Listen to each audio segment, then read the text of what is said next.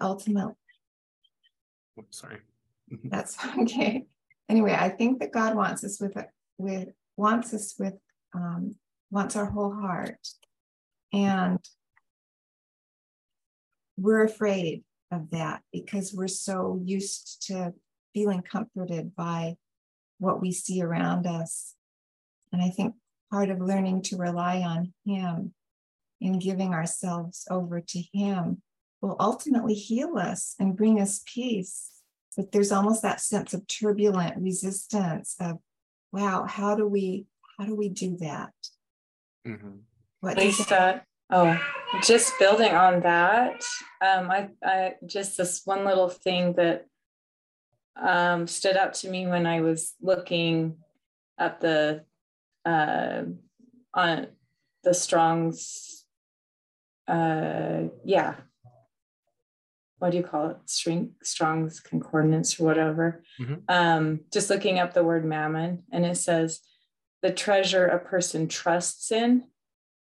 So I thought that was like so just going along with what Lisa says, like, yeah, where like we we put our trust in it. It's not just that it's money, but it's like or worldly Hmm. goods, but we we put our trust in it instead of trusting in God wholeheartedly. I like that. hmm I want to tell a little story about something that happened to me. So, before my dad died, the year before, they sold a piece of property and they gave us kids a big chunk of their money because my brother was kind of wanting to start a fight over it all. So, they just decided to give it away and be done with it. And so, that was crazy for me because I was trying really hard to get out of debt, like because I knew I needed to do that. So I had sacrificed everything, like not going on any vacations or anything during it was it started during COVID when I started wanting to do this. So I did. I was I could see the end of the light before dad gave me the money. And um I had a plan and I was chunking away at it. I was about a year away from it, but then he gave me all that money. I just paid off my house and then I paid my tithing. and then I gave the rest of it away because I could tell, you know, it wasn't something that was going to help me at all. So I gave it to my daughter then helped her buy a house. But now I'm poor again. Not really, because I still have a job, but I feel so much better. And I think I need to learn. I always read those scriptures and just I need to learn how to really rely on the Lord. And I think I can do it. I'm Mm. practicing to do it. But it was a good thing, guys. Mhm. It's kind of hard uh, taking that that first jump off off the cliff, trying to n- take no thought of purse or script as we. Uh, Yeah. It's like my my truck's 40 years old and my car's 17 years old. So it's like I just have faith that it's all gonna be okay. Mhm. I love it. I like very much this one sentence here on page 37. Or perhaps the rich didn't think of themselves as rich. That's what I um, uh, what I saw in my life uh, very often as I um was working, and people came into the pharmacy, and some were really rich, and some of them were very stubborn. Not every one of them, but some. And we discussed in our team. So uh, okay, now these crazy people are coming in our our business, and uh, uh, so what do we do? And then we found out they are the same everywhere. So if they go to the pharmacy, they go to the drugstore, they go to somewhere else, to the doctor, yes, and the behavior is always the same. And one lady told me, uh, especially the rich one, you will find in this um, in your country it's the Walmart. Here it's Aldi, you know, where you can get food very cheap. they have enough money to go to special uh, uh, shops, yes, where I want to go to because I could uh, get very good food there, yes. But mm. they go to this cheap uh, um, and uh, so the behavior of some of them, you can really see it's always the same. And where they are, the behavior is the same. And they think they have enough money, yes. But I found out um, as more money as you have and you keep it, you as more you are afraid to lose it. Mm. So if you have, I'm, I don't have much money. Yes, I'm a widow, and I have to find my way alone here. Uh, so I have to to count every single dollar. Yes, so um, but I'm not afraid to give something away because I know how it is a feeling is to have less. Yes, but they have such a big amount, and they are so afraid that this can be a little bit smaller. So that's what I found out. Mm-hmm. Yeah, I love it. And and what you said there that that everything comes down to the behaviors. That the the riches aren't the uh, necessarily the bad thing because it's what we behave and what we do with those riches that, that really determine our uh, standing with God, whether we're righteous or or unrighteous. So yeah, very interesting. Yeah, I think a lot of it too is the heart, like we've been discussing the heart every week. It seems like every lesson is coming back to the circling back to the heart. And I remember there's a scripture in the Book of Mormon, and I don't remember where it is because I'm not good at doing that. But it talks about um, the rich and how important it is to be able to impart of your substance to those that don't have, to the poor. But it also, there's a real interesting little indictment at, at the end of that little discussion where it says, um, and the poor need to say to themselves in their hearts that if I had, I would give. So that to me tells me that so much of how we relate to our material abundance needs to be coming from a pure heart. Mm-hmm. I love that. That that phrase has popped in in my head a lot. Uh, where like I'll uh, consider my my paycheck or whatever, and it's like, oh, if I had, I would give. And then sometimes like the the Lord will be like, Cameron, you do have like like make it hurt a little bit, you know, like you can do this. it's like, oh, okay, okay, give it all away. I'm not saying that I'm perfect at it, but it's sometimes the I, I I'll think of that scripture or whatever because I'm like, oh yeah, if I had, I would. And uh, no, I I'm very blessed. obeying the promptings. I know you read the Book of Mormon and we're like, we're these people, and especially in America, we're we're very rich, we're very blessed, and I just want to help everybody. I don't know. I I want to do as it says in Jacob 2 17, before people seek for riches, seek for the kingdom of God, you know. Mm-hmm. Um, and I'm not perfect at all. I'm terrible, but I'm trying. mm-hmm. Yeah, it's very interesting that um like on the top of page 39 or yeah. where i was? Yeah. that's where i am. Uh-huh. That we can justify pursuing riches um, but only within a narrow compass uh, for the intent to do good to clothe the naked feed the hungry liberate the captive and administer relief to the sick and afflicted. And I, I don't know yeah i think that that's one of the one benefits of of serving kind of like a, a, foreign mission right? You get to kind of see some different things sometimes. Um so i i seen like the rich of the rich in in mexico and i seen the poor of the poor and it's like yikes we in america just have it so good and yet we get frustrated when the wi-fi goes out or you know we have uh, some of our like they they say you know first class problems but um uh being able to to understand and recognize that there are people all over and, and we don't even have to go very far. I mean there's people in our backyard that can can be suffering as well but um, our own wards. There's people. Yeah. And um, sometimes suffering can be so invisible and hard to see. It's not always just the material hunger um, or it could be spiritual hunger or emotional hunger. Addiction. thirst or emotional thirst yes there's so many ways of suffering that, that needs the light of Christ in this world. Yeah, exactly.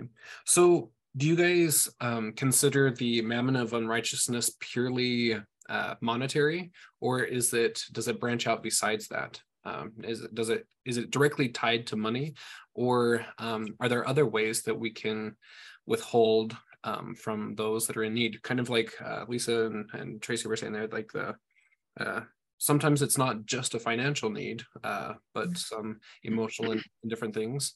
Uh, do we starve others of our time and, and, of our spiritual gifts and resources and things? Yeah, we starve them of our ministering, like for sure.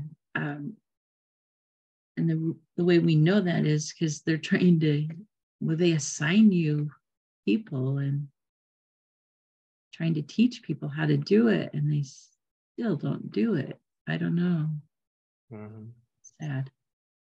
Yeah. I think you're absolutely right. Like yeah again like whatever whatever treasure we trust in and so that could be time it could be energy you mm-hmm. know like we feel like we you have to protect it or guard it or you know and we're we're not again we're lacking that trust in god. Anyways that's a really good point that you made. That is a good point. we could be we could be hoarding all sorts of things other than money. It need not simply be material riches. Um, you know even um, learning how to really, um, when we partake of the sacrament where we take his name upon us and promise to remember him, part of that sort of um, suggests a way then we move forward through our week. How are we imparting his presence into the lives of others? How are we witnessing uh, for him and uh, speaking when called upon through the promptings of the Spirit to speak for him as well. So, and what are we, what stops us? You know, that's a good question, I think, to ask myself. What stops me? What would stop me from being able to do what he's calling me to do? And I love that we, oh, sorry. I protecting myself with that. Yeah. Ahead. Um, I love uh, what we do in the temple. We con- consecrate, is it right? Mm-hmm. Consecrate ourselves, our time, and everything. And I think this is a big protection mm-hmm. because here in this world, we we have to learn. So last Sunday we discussed about our spirit and our body, and that we learn to use our body and to feed it and to be good to ourselves and uh, sometimes the body is weak, but our spirit is strong. But we can't do anything because we don't know how to connect both. So we can learn that our spirit can direct our body. And I think these things we, uh, this is what, what I think uh, our Lord wants us to learn here on this earth. And so the same is with money, with time, and that's why I love it in the temple. We consecrate ourselves to the Lord. So if I do this, I have a path and I have a, um, how is it, the, the iron rod. It's, it's like the iron rod. To hold on on this iron rod, I know I can go this way. And if I, uh, if it comes that there is a affliction something and maybe I, I get a lot of money uh, and I'm yeah you see the lot the, the people um, what is it in your country lottery we say they they uh, do some crosses on a paper and then they get a million, yeah, you know. Mhm. And the most of these people, they tell they got crazy. In the first moment, they were so happy. But if they uh, use it only for themselves, they got crazy. But if some of them said, Oh, I'm glad, now I can do this, this, and this, but I also can help this, this, and this, then it was fine. And this is all what we have to learn here on this earth. Yeah, I love it. So kind of catching up on on the chat here. So Claire uh, was saying uh, some of the different things about uh, how to define uh, mammon here. So worldliness and focus on the values of this world. Uh, agrees that uh, mammon divides us from God. It's kind of the anti-Zion, isn't it? And then um, clarifying later that not all directly tied to money. It's a mentality of selfishness, which um, is yeah I, I really love that the, the mentality of the the selfishness and uh like amy was saying the the the treasures that we put our trust in uh, kind of thing. Um and then uh tracy says that i got off early from work yesterday for spring break just as i got in the car the missionaries needed me for a lesson. I hesitated then said yes i can come. I feel i was being tested as the missionaries then immediately messaged me and said just kidding um I can come, but uh, can you text us your testimony? I laughed and sent it, and, and God is testing me in my obedience. I love that. No, I was giggling all the way home. It's like, oh, because I was ready to like, I had all these things lined up that I was gonna go do. mm-hmm. Yep. Or it's never convenient, and, and that's Yeah. the, the whole point of it. Like anytime that you get a prompting or or anything, even if it's just kind of like a, a little thought in your head, and you're like, I don't know if that was a prompting. If it's inconvenient, you know it's from God. yeah, do it like right now. Yep. Yeah, and it's time sensitive. I was laughing. It was kind of like, ah, you were trying to get me again. no, yes, sir, I'll do it. Yeah. On the top of page 38 there, um, it talks about what the, the rich should do. Uh, the, the rich pass over the deeds of the wicked and don't judge the needy's cause. They despise the poor and drag them before the judgment seats. They set their hearts on riches and the vain things of the world, scorning and persecuting those who don't believe according to their will and pleasure, uh, etc. et. But um, I found that very interesting because I think that that was kind of the the hardest thing for me growing up was seeing lots of different examples of how adults handled homeless people as we walk by them or um, passed by them in in some way shape or form how they handle that situation right uh, there was one time that i was with a group of friends and one of their mothers we were down in utah uh, which was rare I, I rarely traveled to utah uh, back in high school. But anyway, we were down there, and it was my my first time kind of walking the streets in.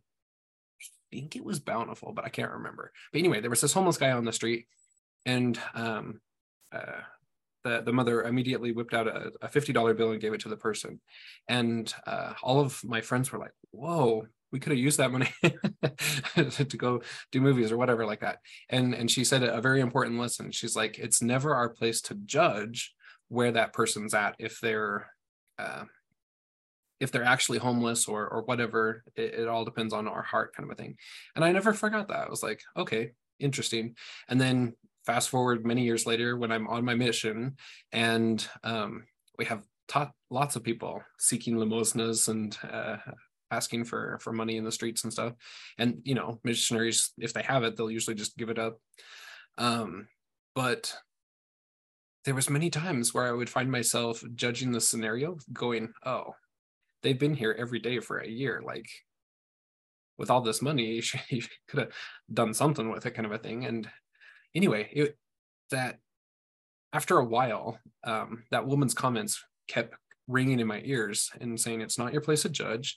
Uh, what they do with the money is up to them, but it's it's up to you in your heart to get it straight and and not."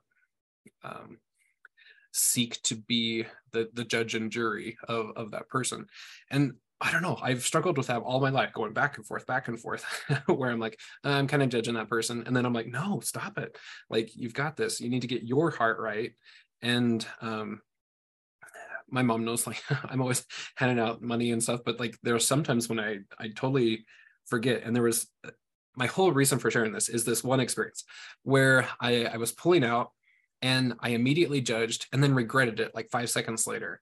But I was already in the lane and I couldn't just like whip around really quick. So I went around the block and that person was gone. And I was like, oh no, I missed my chance. Like it felt like that whole test was just to see if I would act in the moment and and I I failed at it. And so it it really kind of uh, I think we have some of those moments sometimes where we have to like lose out on something and feel it deeply so that we remember to not do that again and to act quickly on those promptings when they they come up kind of a thing.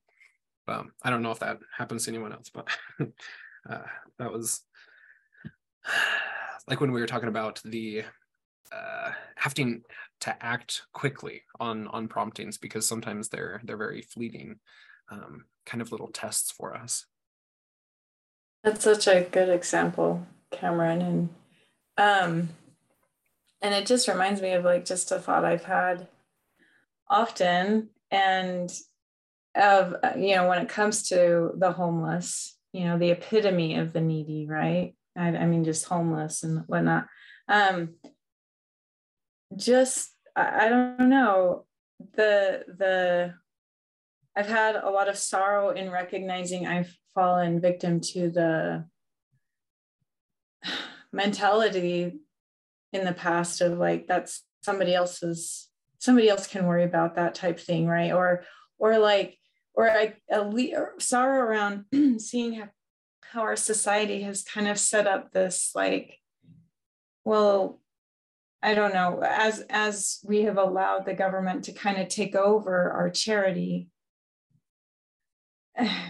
we're what are we depriving ourselves of? Because we we do think well there's like you know there may be a program or whatever that can help these people but i just always wonder i you know what it truly would look like if we were a zion people. What what would we do more? You know like i've i've handed out money and stuff but i'm just like what? I, I, I haven't done anything about it but just that thought of like what what does it what would i do or should i do you know mm-hmm. beyond. And i feel kind of like our just the world we live in has kind of created this problem for us to not know how to solve problems of how to take care of the the poor the needy and all that. Anyways just some thoughts i've had. I don't know if that makes sense. Yeah it's a difficult one to to navigate and stuff because uh of the different systems we've we've put in place and uh, kind of were born into in in ways. Like yeah right. Sometimes we don't even know how to do it of our own free will and choice um because of it's a very interesting world we live in. But yeah let's build zion together. Like let's just form a community and like let's just work and, and give to the poor and, and shelter everyone that needs sheltered was it Kathy Barton who took in that woman? Yeah. Oh yeah. yeah that was That's right. It was there was quite a quite an experience she had. Yeah. Then she gave her money to to go somewhere and, and a week somewhere. later she was still in town. hmm. I think she's on the Oregon coast, the last Kathy knew. Yeah. So she keeps in touch with her? No, she's oh, okay. really homeless. Just, yeah. It's interesting how many homeless people gravitate to the coasts. I think because what I've observed having been living in California most of my life, there are so many homeless people um, on the coastal communities. I think it's because when you go into the interior, the extreme cold and the extreme heat would kill them. And so many of them sadly sleep out of doors. And being close, close to the coast, you can stay alive longer. Mm-hmm. More temperate. Mm-hmm. Yeah. We have a huge population here in Oregon, and you can drive up and down the freeway, especially when you get into the cities. The last three years, they're camped on the side of the freeways, very near the cities, just and I'm glad they just have let them stay, you know. But like in my town, it seems like we have a higher population more than ever, and have these little portable houses that we set up in the winter, and they they can come in when the temperature goes below 28. And this winter has been super cold here. It's been below 28. You know, used to be we'd have maybe one or two days in a winter. This winter, it's been multiple months worth. And so it's caused a huge uproar here in our town because there's a lot more crime and things like that. But, you know, we're trying to help, but it's really hard. Mm. There's so many mental health issues and healthcare issues and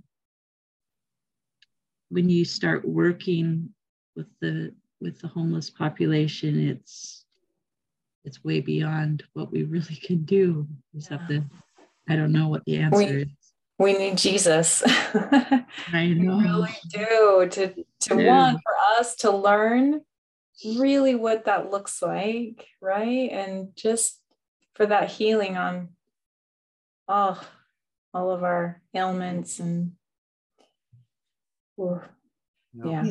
Indeed, somehow his light can penetrate into any darkness. Yeah. So it's interesting uh because I had never considered this before, but it just popped in my head of like examples where um, family history work and um, uh, in some of these different situations has been uh, an interesting uh, topic that's come up lately. Um, so in um, one example uh, at at RootsTech, uh, one of my friends brought in a homeless guy uh, from the street, and uh, because the challenge was um, go find somebody that you don't know and and help them have a discovery experience on the tree. And so he, he went and, and brought a homeless guy in and and found um, his his family on the tree and and all this kind of stuff. And this was um, a year or two ago so like before the shutdown um, this activity happened and um, he had been estranged from his family because of uh, an argument and, and, things like that um, his parents were both gone by this time but he had a living brother and um, anyway so this guy was able to help connect him with his brother and, and work through their differences. I mean, he wasn't involved in all that step, but just kind of getting them back into the, the same thing because neither one knew how to contact each other anymore. And it was really interesting how uh, this year he got, uh, he was gassing up and uh, attendant, this gas attendant or whatever, um, was this homeless guy, and he he's gotten back on his feet and everything, and it's all because somebody took the time to help him with his family history of all things. Um, but also, they're doing a project uh, down in Utah where they're taking foster kids and uh, helping them with giving them like the free ancestry DNA kits and everything and helping them connect with distant cousins who might be able to take them into their home rather than just leave them up to the foster care system. And so you know uh, sometimes the first cousins are too close to the situation and they don't want to um, but second and third cousins oftentimes will be perfect fits for these families um, for these little kids and, and things and we're like oh yeah we had no idea that there was even this kid you know because the the this one case I'm referencing, this mom was a druggie and she just left, and we had no idea that she even had children or anything. But we would gladly take in that foster kid, and they have a much higher percentage rate of making uh, it a success and and raising that that child, even though it's a distant relative. But it's just interesting. Um, I feel that it's kind of fulfilling what we're talking about here. Like we're we're pursuing riches and, and things um, uh, you know like we're doing our our jobs and just trying to get by and stuff but there's there's ways all around us to to help the help clothe the naked feed the hungry liberate the captive administer relief to the sick and afflicted um, there's lots of different unconventional ways that we might not have even thought of before um, but i think that really focusing in on the desire and kind of manifesting it into our our life can really uh, help the spirit speak to us and give us these new ideas um, i'm very confident you know like these are are pure revelations of how family history that seems like so far removed from this mammon situation can actually help come in and and solve unique problems and uh, mm-hmm. issues that that arise I like that, Cameron. That's thinking outside of the box. Yeah. And I like how you brought that into how we can have opportunities uh, where whatever occupation or location that we find ourselves in, if we keep ourselves open to the promptings of the Spirit, there can be many opportunities to be able to be of service to others.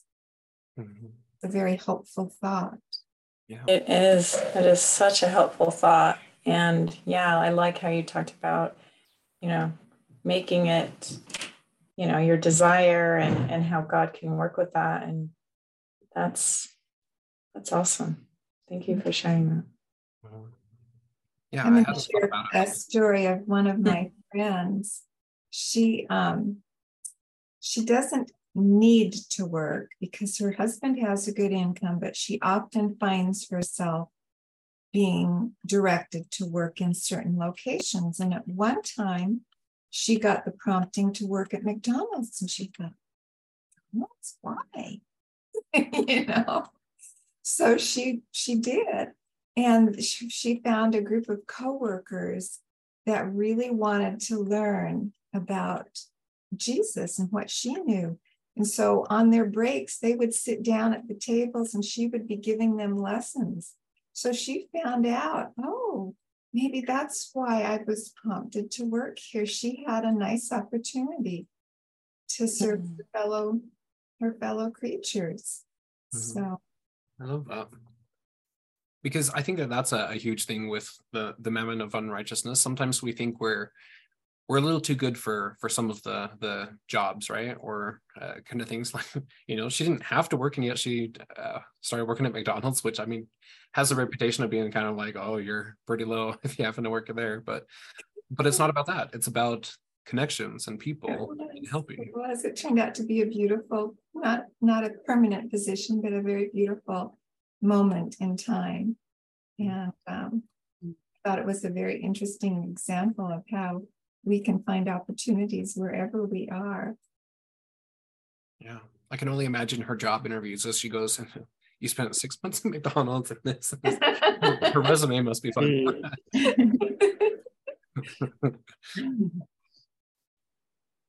but yeah, um, and then Tracy uh, put a, a, story here about a friend of hers in Georgia took in a family uh, like that. She has two kids, took in a distinct cousins, five kids. Oh, that's that's a lot. Two of your own and then five new ones. But um, and there's babies. It was intense. Holy cow. But yeah, uh, she's in another faith and she takes her kids and her husband to church every week. Uh, not easy, but but thriving. Yeah. I they had multiple healthcare problems, dental work. It was so intense.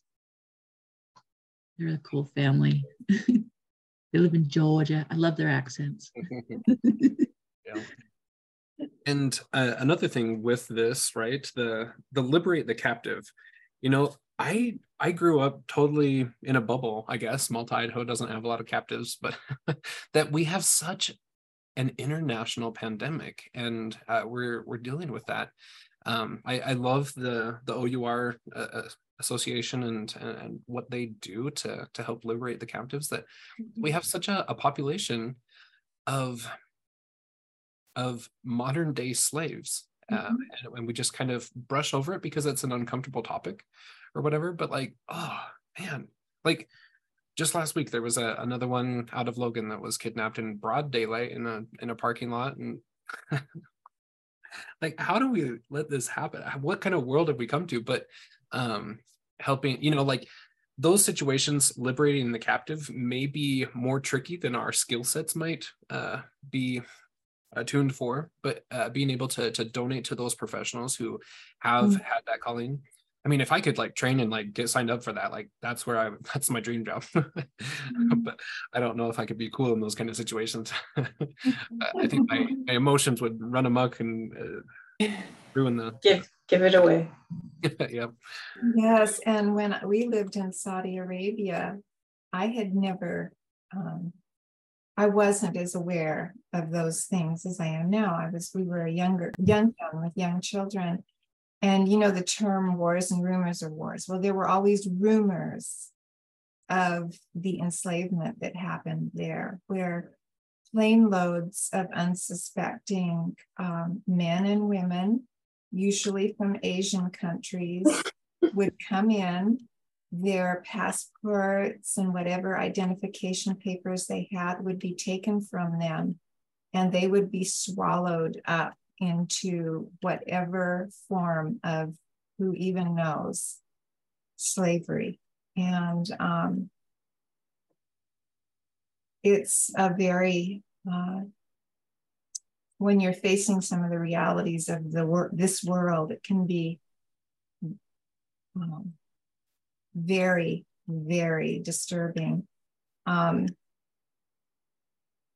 also, just to take that, release the captives or free the captives. I also think, uh, almost metaphorically, that that term can be applied to those that are in other forms of bondage because there are many forms of bondage some people have mental illness some people have false traditions and programming there's um, from the very horrific like i first mentioned to not benign, but certainly destructive and harmful. There's many ways that we can try to free and release the captives of this world. Mm-hmm. Yeah. And it, it's very interesting um, how we've kind of expanded our, our view here to not just monetary, but uh, uh, our gifts, talents, time, all of that, and uh, being able to to freely give that that that just adds a whole new aspect to to these topics that we've kind of. I think it's really doing Christ's work. Yeah. Just well, and like to reach and like. Uh, oh, sorry, keep interrupting.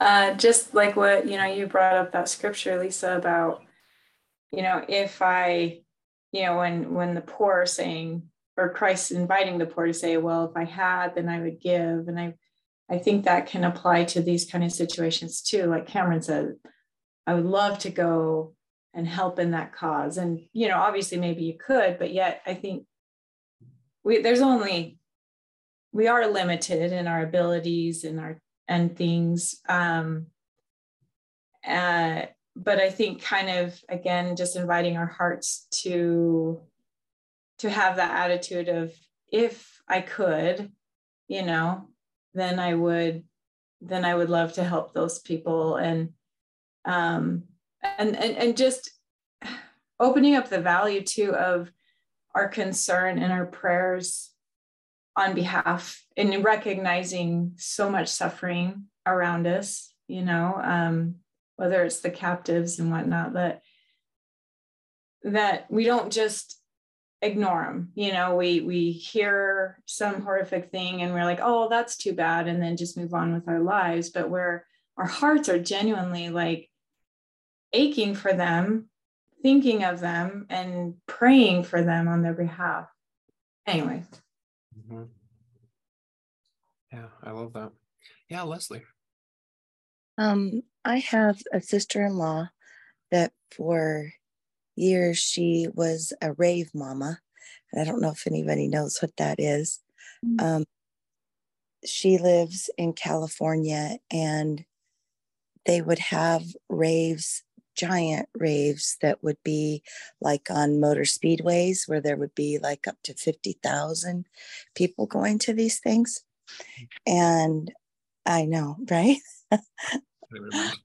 and um, so what rave mamas are. So she, my my sister in law is almost six feet tall, and she's substantial. She's not. She's just a, a big boned girl, and um, so they.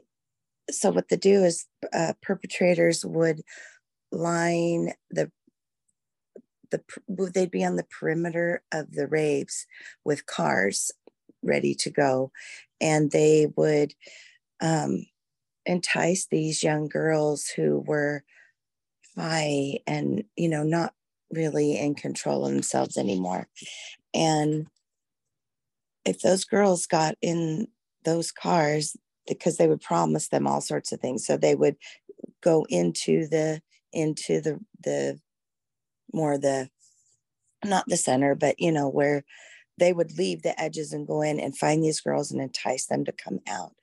And what my sister-in-law would do is they'd have blankets because uh, quite often these girls were not didn't have much clothing or any clothing on at this point.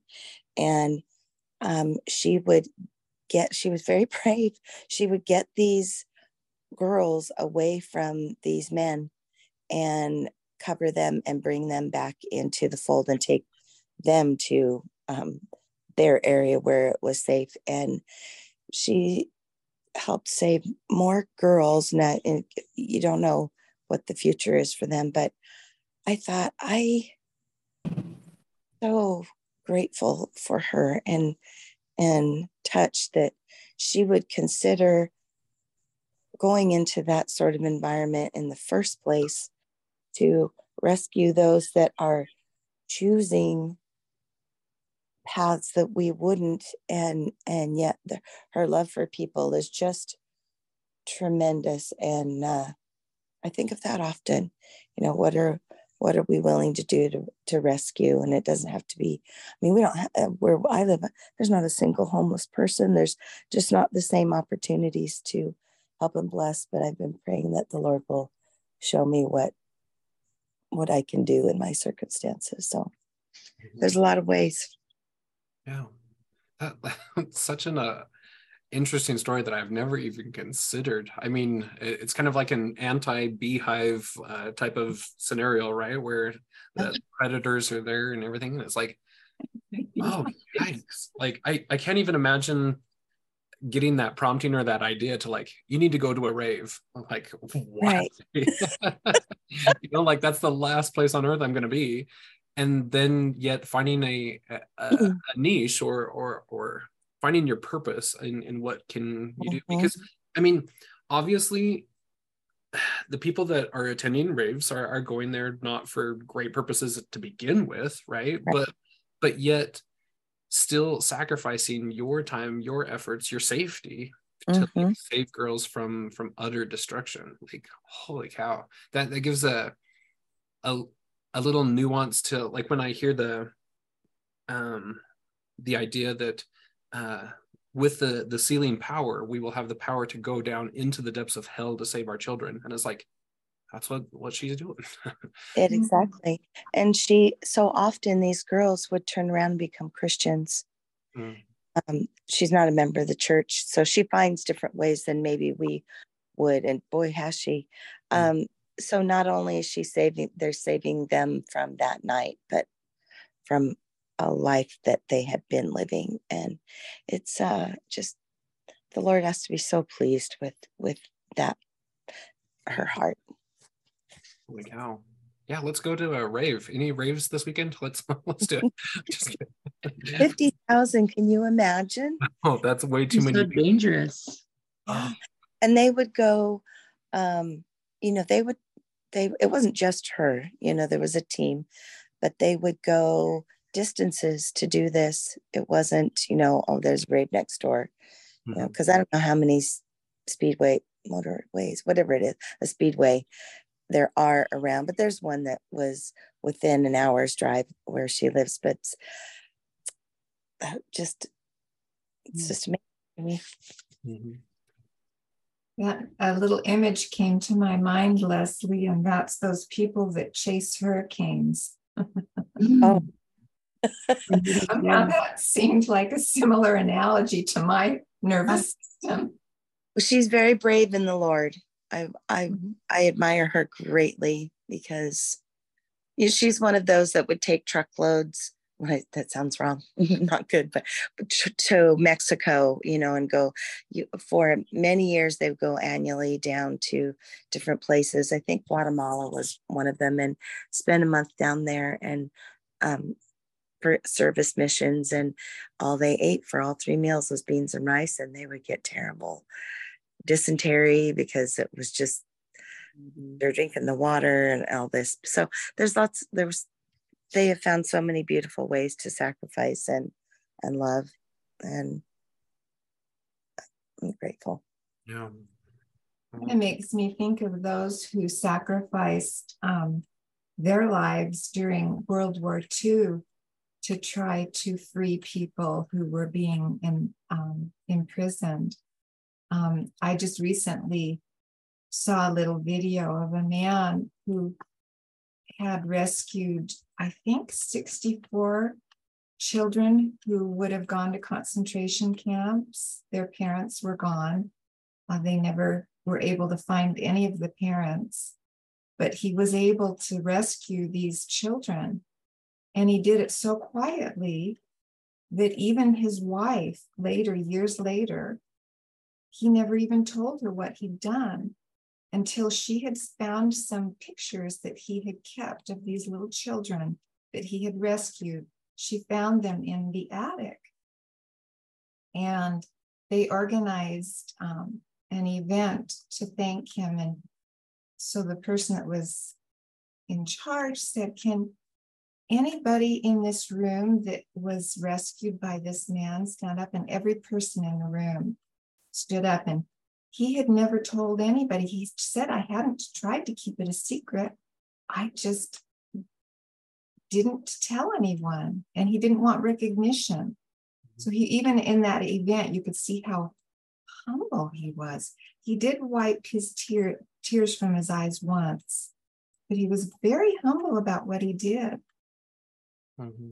It was really quite a tribute to his character as a, as a person that he had not even said, guess what I did?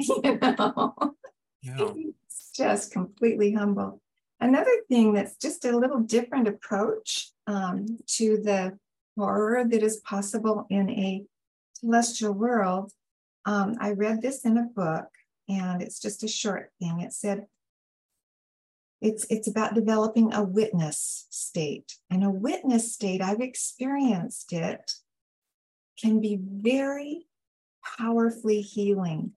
I remember a woman who I knew was almost like another mother for me in the way that she would just sort of witness some of the things that I had experienced that had been hard. And I didn't need, you know, like, oh, you poor little thing. You know, I just needed her just to be a neutral witness. And it had a powerful impact on me says when you tune in, try to stay neutral. In many situations, your role is simply to bear witness, a sacred duty that the ancient prophets understood. You might wonder, why am I sensing death, illness, or pain? Painful circumstances at all. What good is it if I can't prevent it? Keep in mind that the act of seeing in itself bears light. Sometimes it's not your job to intervene, nor is it possible. In those situations, you can always hold the light for people. This is a holy act that supports others in miraculous ways. Yeah, I love that. It's like sometimes we're we're not able or or or um, in in the situation or anything like that, but but holding the light, I love that. That's amazing, Lisa. What book is that from?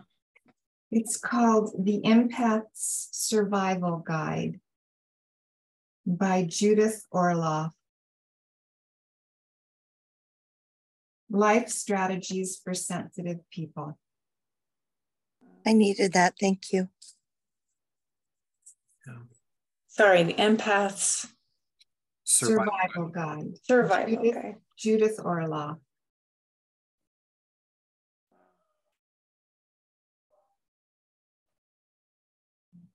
Oh, thank you. So yeah, uh, I learned a ton of new things. Like I thought I learned a lot just reading this chapter because I didn't know what mammon of unrighteousness was, but I learned so many more new things with with a discussion and, and the different ways that um, that it can can manifest. I was I was kind of pigeonholing it into financial um, principles, but yet just looking at Zion as a whole, looking at um, how it applies in a, in a much broader context. It's it's all about again getting our, our heart right and and making sure that we're um, following God in in all things that way. I, I like what it said there that in brief, the love of money is the root of every kind of evil. And I was like, is it? I don't know. But but now I'm like, oh, I I kind of understand that that sentiment a little bit better and and how that applies to to the things that we were talking about today. But yeah, any final comments, questions? Yeah, I've loved it. These chapters are so small, but man, I, I, opening my eyes. So um, just a reminder, next week we're going to have our skip week for general conference. Um, so we'll come back the week after that with chapter 11, the culture of Babylon. Yeah, we've got some fun, heart-eating chapters to But yeah, um, if anyone uh, has time and, and, wants to help on the transcription proofreading process, um, let me share the link to that again. Um, few of us uh, working on it. it takes a while, doesn't it, Tracy? oh, that last one, Abraham has got to learn how to do a sentence when he speaks. Yep. Wait, what is he saying? Yeah. I can't interpret you. like I seriously need you to read that one I just did. Yeah. like I don't know if that's what it means. Um, yeah sometimes you have to even like take intent even though he might be uh actually enunciating at, at one point or whatever but it's like oh, but it doesn't make sense on that one. It just doesn't make sense. And i was like it was just one little paragraph. I spent like almost two hours on it i'm like wow. So how are you guys giving that up? Like do you how are you We're not really it? divvying it or anything. It's just um, uh, all of us are working on the same document. And so um, let me screen share it really quick. If you see it not highlighted, you know it hasn't been done. And then uh, if someone's in there, you'll see a little like red line. And if you go up and click on the red line, you can see who it is. It'll say Cameron, Cameron's working on so yeah um so by default I've highlighted everything. So if it's highlighted it has not been done. And so as soon as you're done um, proofreading one of the paragraphs then you'll just come up here and um, uh, uncheck the the highlighting so that we know that that one's been done. We don't need to come back to it. Um, so yeah we're all just working on one document until it's done and then moving on to the next. Um, but that link that I just shared is uh, kind of the the homepage here. So as soon as we're done with one, this is where we'll come and, and look at the next one and, and stuff like that, and some brief instructions here on kind of how to do it. Is the audio link with that as well? Yes, in that that main document there, it'll have the the audio link as well. Thank you. I'll I'll take a stab at that. Mm-hmm. Yeah, we might not I'll get it done without some some good help and stuff, but uh, uh the more people we can get involved in it, the the yeah. easier the the workload is and stuff. But um, I doubt we'll be able to like after two or three, um, uh, we'll probably just be up to um, listening to the the podcast before we discuss them rather than having the transcripts. But if we can get some some good people helping on it, then uh, we can have those a lot easier to to consume and, and talk about when we get to that point. Is that starting May? Is that when uh-huh, yeah. So just after we finish these three chapters of modern idolatry, uh, we're going to jump to those instead of the becoming kings and queens book that we were going to do. Uh, we're going to put that one later on. Okay. Thank you. Yep. All right. Any other comments, questions, or anything? If not, we will see everyone in a couple weeks. Happy conference Passover. For those in the Hebrew group, we're going to be having that Passover here pretty soon. Um, anyway, Have a great mm-hmm. week, everyone. Thank you, you too.